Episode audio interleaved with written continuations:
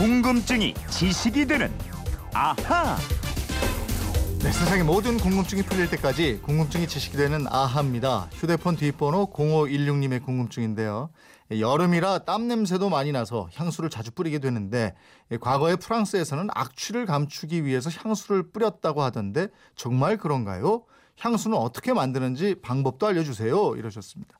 늘 향기로운 김초롱 아나운서와 알아보죠. 어서 오세요. 네, 안녕하세요. 김초롱 씨는 향수를 그렇게 많이 사용하진 않죠? 늘 매일 사용해요. 아 매일 사용하지만 은은하던데 막 아, 확 괜찮아요. 오진 않던데. 이게 향수가 확 오는 것보다는 은은한 게 낫더라고요. 예, 아이 너무 부담스럽다기보다는 근데 네. 저는 제 향이 익숙해서 그 뭔가 어디 낯선 곳을 가더라도 이 향을 맡으면은 좀 더 편안한 기분이 드는 것 같아요. 예, 예. 예, 그러니까 저 사람 몸에서 좋지 않은 네. 냄새 나고 이러면 유쾌하진 않아요. 그렇죠. 예. 이땀 냄새나 뭐 몸을 안 씻어서 나는 냄새 이런 거 음. 있잖아요. 이 깨끗하게 목욕을 하면 되긴 하지만 뭐 목욕을 했는데도 냄새가 나는 분들도 계세요. 네. 뭐 다른 이유가 있을 테죠. 그럴 때 필요한 게 향수인데 냄새는 냄새를 없애야 하는 법인 것 같습니다. 음, 이 냄새라는 게 눈에 보이지는 않습니다만 이게 머릿속에 또 오래 남고 이러거든요. 예, 아니 근데 왜냐하면 인간이 가진 오감 다섯 가지 감각 중에서 가장 오래 기억되는 게 바로 이 후각이에요. 예. 그래서 향수를 사랑의 징표로 선물하는 연인도 많은데요. 예. 이 향수 선물하는 의미도 언제나 나를 기억해 주세요. 요 음, 의미가 음. 있습니다. 그러니까 이게 아까 이제 머릿속에 오래 남는다는 게 우리도 그러잖아요. 엄마 냄새, 아빠 예. 냄새 이런 게 있어요. 아, 맞아요. 예. 근데 프랑스 왕이나 귀족들이 이거 악취를 감추기 위해서 향수를 많이 뿌렸다. 전 이렇게 알고 있는데 이게 맞는 얘기냐 이러고 물어보셨단 말이에요. 자, 짐이 곧 국가다. 이런 말을 하면서 태양왕으로 불렸던 프랑스의 루이 14세 있죠. 예. 이 루이 14세가 지은 초호화 궁전, 그 1690년경 전체 길이가 680m나 되는 궁전을 완공했는데요. 이 베르사유 궁전에는 공식적인 화장실이 없었습니다. 네, 네. 예, 정원에는 분수 400개나 설치할 정도로 물을 끌어올리는 기술이 있었는데도 화장실을 갖추지 않았어요. 그러게 말이에요. 근데 그 왜 그랬을까 궁금하고요. 그리고 조선시대 임금님들처럼 그럼 매화틀을 썼나 이것도 궁금하고요. 그러니까 왕들은 일종의 그 메아틀 이동식 변기를 썼는데 이 궁전을 방문한 귀족들도 휴대용 변기를 이용하거나 아니면 사람이 안 보일 때 몰래 숲속에 달려가서 해결하고 왔대요. 예.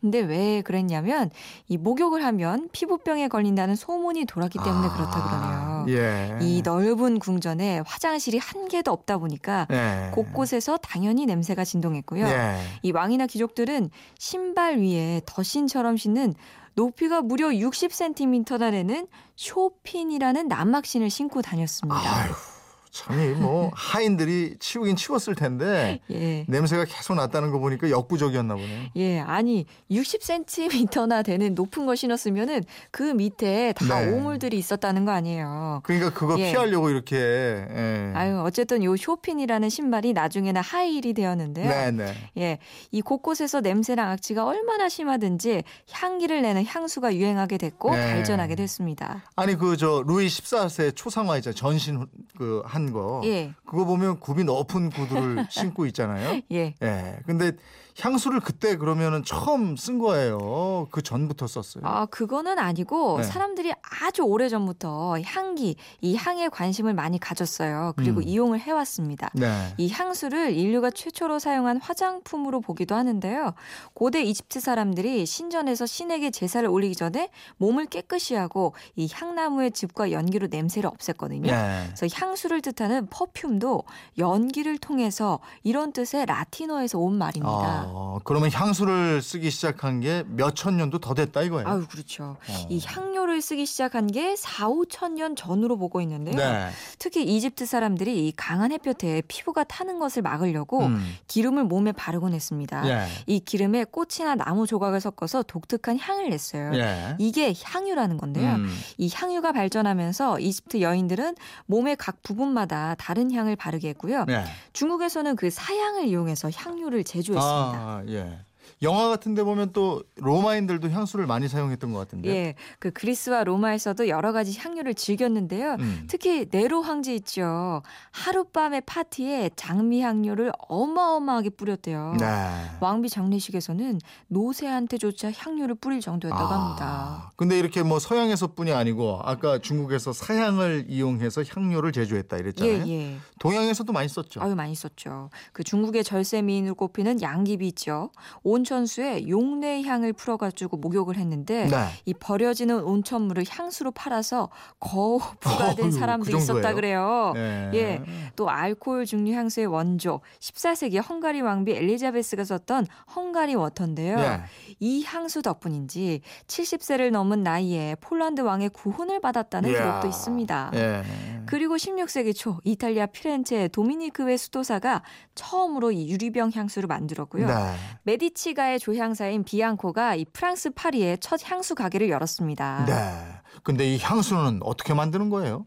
그 꽃잎 등등을 압착하는 압착법을 비롯해서요. 뭐 뿌리나 가지 등의 상처를 내서 수액을 얻는 침출법 등이 있는데요. 가장 보편적이고 경제적인 방법이 증류법입니다. 네. 지금은 일반적으로 가압 수증기 증류법이 사용되고 있는데요. 예를 들어서 그 장미 화정류, 이 장미꽃에서 채취되는 방향이 있는 이 화정류를 만들기 위해서는 철제 가마 속에 꽃잎을 넣고 가압 수증기를 불어 넣는 겁니다. 아, 그렇게 만든 화정유가 향료의 원료가 되는 거군요. 그렇죠. 이렇게 수증기와 함께 유출되는 화정류는 냉각 탱크를 통해서 냉각되는 그릇에 모이게 되고요. 음. 이 아래쪽 부분에 물이 모이고 비중이 가벼운 화정류는 위로 둥둥 떠서 2층으로 분리가 되는데 이 아래쪽 물 성분 속에는 이 장미향의 주요 성분인 페닐하고 에틸 알코올이 녹아서 고여 있기 때문에 이 좋은 향을 내는 겁니다. 음, 이렇게 만드는 거 참 그때 뭐, 무슨 영화지? 그, 그 영화에서 한번 본 것 같아요. 예. 예, 저 꽃- 향수라는 영화 있었죠. 소설도 어, 있었고. 꽃잎 막 이렇게. 예, 예.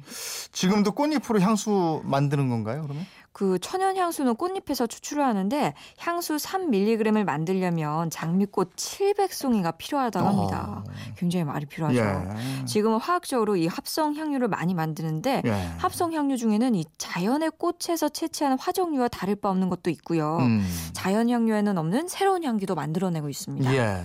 이 향수 하면 떠오르는 배우 있잖아요. 예. 먼저 이제 마린린 몬로. 아, 유명한 말이 있죠. 네. 기자가 마릴린 몰로한테 이런 질문 해요. 잘 때 뭘 입고 자나요? 그랬더니 샤넬 넘버 5를 입고 자요. 라고 야. 대답을 했죠. 이 회사에서 그냥 평생 줬겠네. 그러니까 결국 아무것도 안 입고 잔다는 얘기인데 이 말 한마디로 이 향수가요. 정말 네. 세계적인 향수가 됐고요. 아, 왜 아니겠습니까? 예. 또 프랑스 여배우 브리치 바르도가 이런 말을 해요. 이 향수로 세상의 모든 남편들을 빼앗겠다. 야. 굉장히 도발적이죠. 예, 이런 농담을 하게 됐는데 그 향수는 눈에 보이지 않는 옷이다. 이런 네. 말도 있습니다. 그래서 향수를 만드는 조향사를 현대 연금술사, 뭐 향기의 지휘자 이렇게 부르잖아요. 그렇죠. 예, 0516님 궁금증 풀리셨습니까? 선물 보내드리겠고요. 이분처럼 궁금증, 호기심 생길 때 어떻게 하면 됩니까? 예, 그건 이렇습니다. 인터넷 게시판이나 MBC 미니 휴대폰 문자 샵 8001번으로 보내주시면 됩니다.